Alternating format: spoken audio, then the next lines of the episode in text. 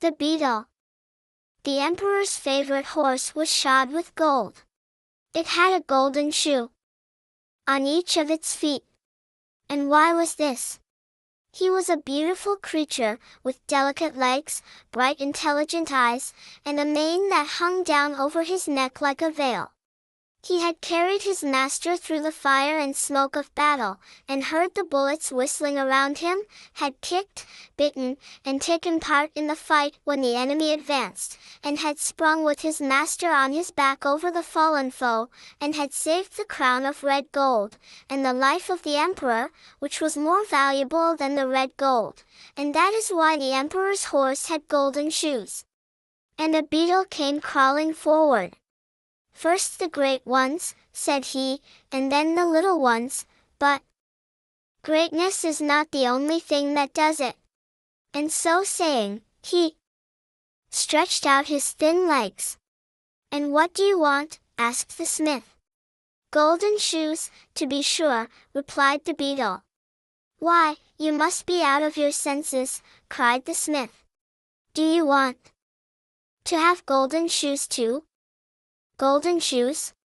Certainly, replied the beetle.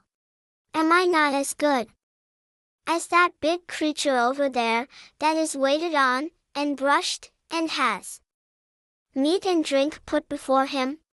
Don't I belong to the royal stable? But why does the horse have golden shoes? Don't you understand? asked the smith. Understand? I understand that it is a personal insult to me, cried the beetle. It is done to annoy me, and so I am going into the world to seek my fortune. Go along, said the smith. You're a rude fellow, cried the beetle, and then he went out of the stable, flew a little way, and soon afterwards found himself in a beautiful flower garden, all fragrant with roses and lavender. Is it not beautiful here?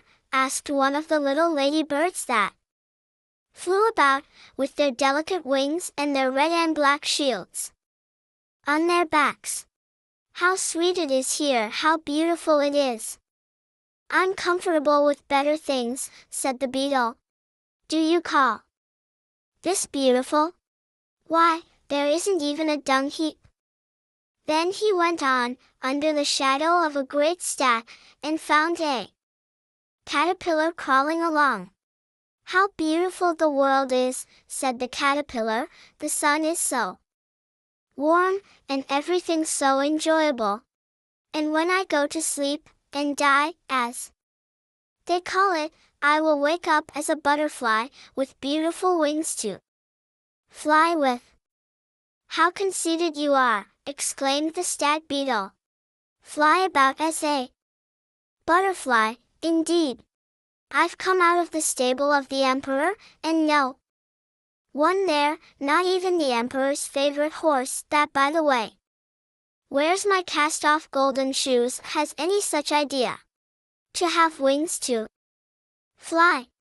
Why, we can fly now, and he spread his wings and flew away. I don't want to be annoyed, and yet I am annoyed, he said, as he flew off. Soon after he fell down upon a great lawn. For a short time he lay there and pretended to be asleep, at last he fell asleep for real. Suddenly a heavy shower of rain came falling from the clouds. The beetle woke up at the noise, and wanted to escape into the earth, but could not. He was tumbled over and over, sometimes he was swimming on his stomach, sometimes on his back, and as for flying, that was out of the question, he doubted whether he should escape from the place with his life. He therefore remained lying where he was. When the weather had decreased a little, and the beetle had rubbed the water out of his eyes, he saw something shining. It was linen that had been placed there to bleach. He managed to make his way up to it and crept into a fold of the damp linen. Certainly the place was not as comfortable to lie in as the warm stable, but there was no better to be had, and therefore he remained lying there for a whole day and a whole night, and the rain kept on during all the time. Towards morning, he crept forth, he was very much cross about the climate. Two frogs were sitting on the linen. Their bright eyes shined with pleasure. Wonderful weather this, one of them cried. How refreshing! And the linen keeps the water together so beautifully. My hind legs seem to shake as if I were going to swim. I should like to know, said the second, if the swallow, who flies so far round, in her trips journeys in foreign lands ever sees a better climate than this. What delicious dampness! It is really as if one were lying in a wet ditch. Whoever does not rejoice in this certainly does not love his fatherland. Have you been in the emperor's stable? asked the beetle. There the dampness is warm and refreshing. That's the climate for me, but I cannot take it with me on my journey. Is there never a dung heap, here? In the garden, where an important person, like myself, can feel himself at home, and take up his quarters? But the frogs either did not or would not understand him. I never ask a question twice, said the beetle, after he had already asked this one three times without receiving any answer. Then he went a little farther, and stumbled against a fragment of pottery, that certainly ought not to have been lying there, but as it was there, it gave a good shelter against wind and weather. Here dwelt several families of earwigs, and these did not require much. Only socialization, the female members of the community were all full of pure maternal affection, and each one considered her own child the most beautiful and cleverest of all. Our son has engaged himself, said one mother. Dear, innocent boy. His greatest hope is that he may creep one day into a priest's ear.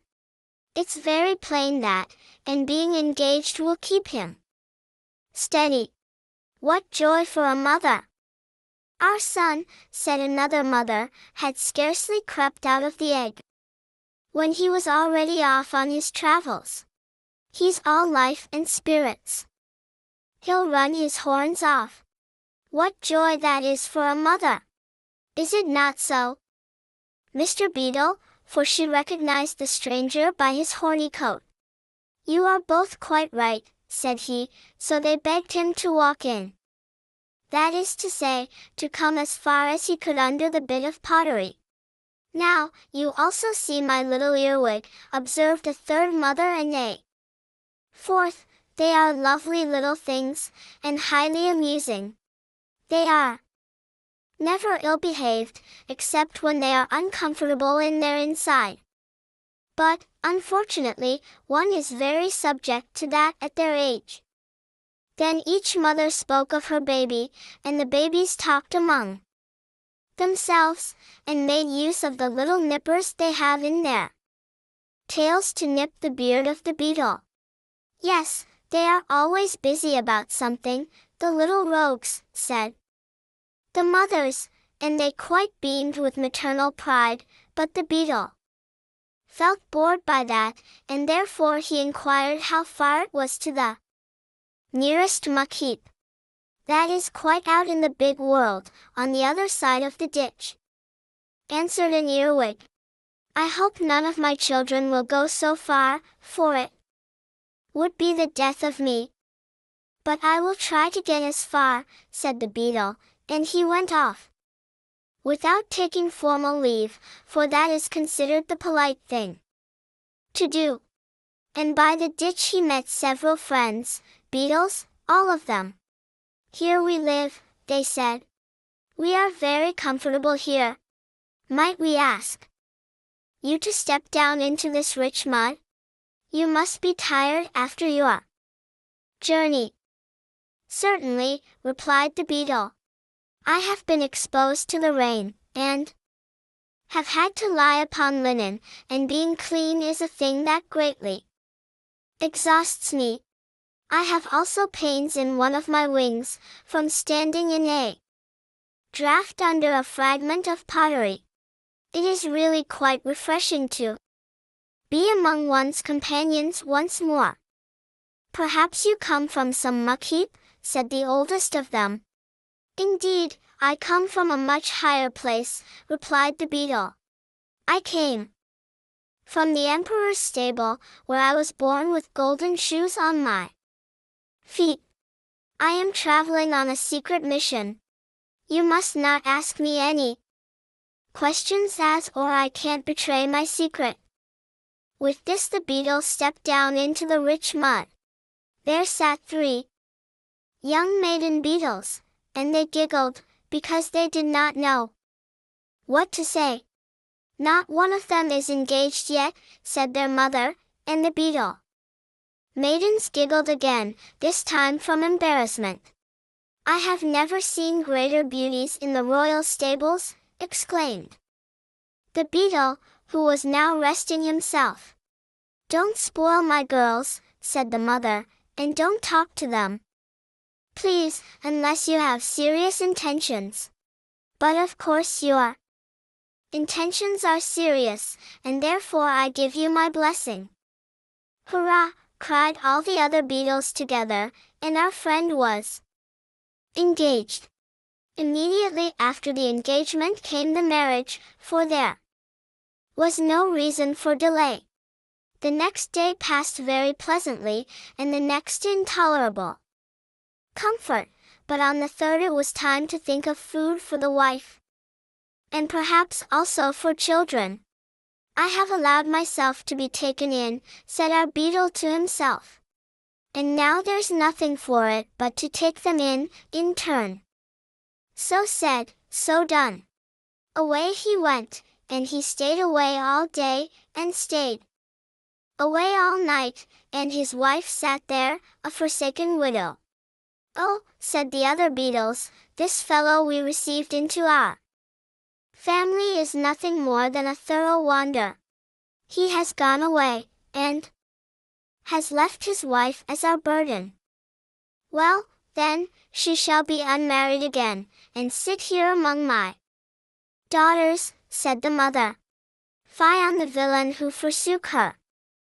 In the meantime the beetle had been journeying on, and had sailed across the ditch on a cabbage leaf. In the morning two persons came to the ditch. When they saw him, they took him up, and turned him over and over, and looked very learned, especially one of them a boy. Allah sees the black beetle in the black stone and in the black rock. Is not that written in the Quran? Then he translated the beetles name into Latin and spoke about the creature's nature and history. The second person, an older scholar, voted for carrying him home.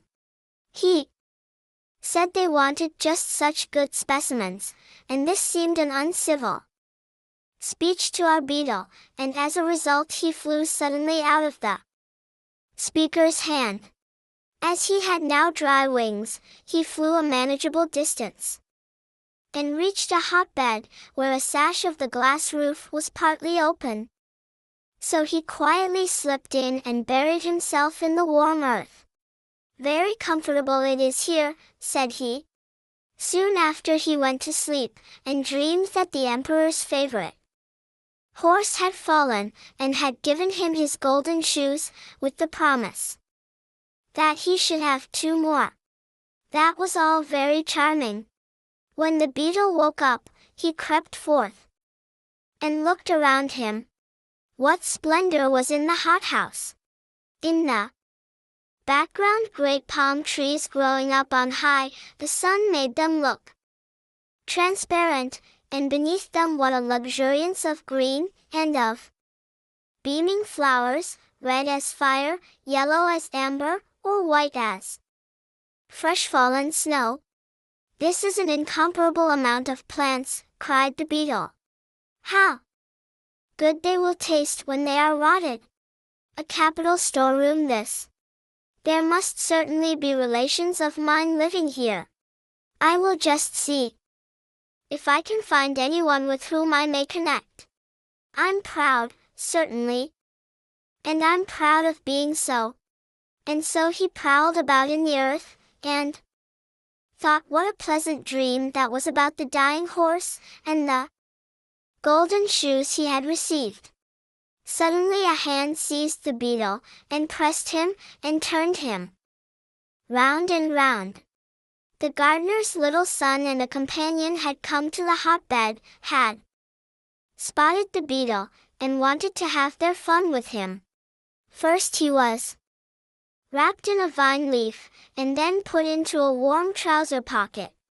He scrambled and scraped about there with all his might, but he got a Good pressing from the boy's hand for this, which served as a hint to him to stay quiet. Then the boy went quickly towards the great lake. At the end of the garden.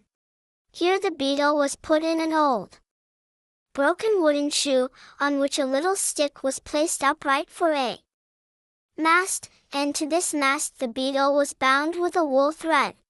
Now, he was a sailor, and had to sail away. The lake was not very large, but to the beetle it seemed an ocean, and he was so astonished at its extent that he fell over on his back and kicked out with his legs. The little ship sailed away. The current of the water seized it, but whenever it went too far from the shore, one of the boys turned up his trousers and went in after it, and brought it back to the land. But at length, just as it went merrily out again, the two boys were called away very harshly, so that they hurried to obey, ran away from the lake, and left the little ship to its fate. It drove away from the shore, farther and farther into the open sea. It was terrible work for the beetle, for he could not get away away as he was bound to the mast. Then a fly came and paid him a visit. What beautiful weather, said the fly. I'll rest here, and sun myself. You have an agreeable time of it. You speak without knowing the facts, replied the beetle. Don't you? See that I'm a prisoner? Ah! But I'm not a prisoner, observed the fly, and he flew away. Well, now I know the world, said the beetle to himself. It is an terrible world. I'm the only honest person in it. First, they refuse me my golden shoes, then I have to lie on wet linen, and to stand in the draft, and, to top all, they fasten a wife upon me. Then, when I've taken a quick step out into the world, and found out how one can have it there, and how I wish to have it, one of those human boys comes and ties me up, and leaves me to the mercy of the wild waves. While the emperor's favorite horse prances about proudly in golden shoes. That is what annoys me more than all. But one must not look for sympathy in this world. My career has been very interesting, but what's the use of that, if nobody knows it? The world does not deserve to be made acquainted with my history, for it ought to have given me golden shoes, when the emperor's horse was shod, and I stretched out my feet to be shod too. If I had received golden shoes, I should have become an ornament to the stable. Now the stable has lost me, and the world has lost me. It is all over. But all was not over yet. A boat, in which there were a few young girls, came rowing up. Look, yonder is an old wooden shoe sailing along, said one of the girls. There's a little creature bound fast to it, said another. The boat came quite close to our beetle's ship, and the young girls fished him out of the water. One of them drew a small pair of scissors from her pocket, and cut the thread, without hurting the beetle, and when she stepped on shore, she put him down on the grass. Creep, creep, fly, fly, if you can, she said. Liberty is a splendid thing. And the beetle flew up, and straight through the open window of a great building, there he sank down, tired and exhausted, exactly on the mane of the emperor's favorite horse, who stood in the stable. When he was at home, and the beetle also. The beetle clung fast to the mane, and sat there a short time to recover himself. Here I'm sitting on the emperor's favorite horse, sitting on him. Just like the emperor himself, he cried. But what was I saying? Yes. Now I remember. That's a good thought, and quite correct. The smith asked me why the golden shoes were given to the horse. Now I'm quite clear about the answer. They were given to the horse on my account. And now the beetle was in a good temper again. Traveling expands the mind rarely, said he. The sun's rays came streaming into the stable, and shone upon him, and made the place lively and bright. The world is not so bad, upon the whole, said the beetle, but one must know how to take things as they come.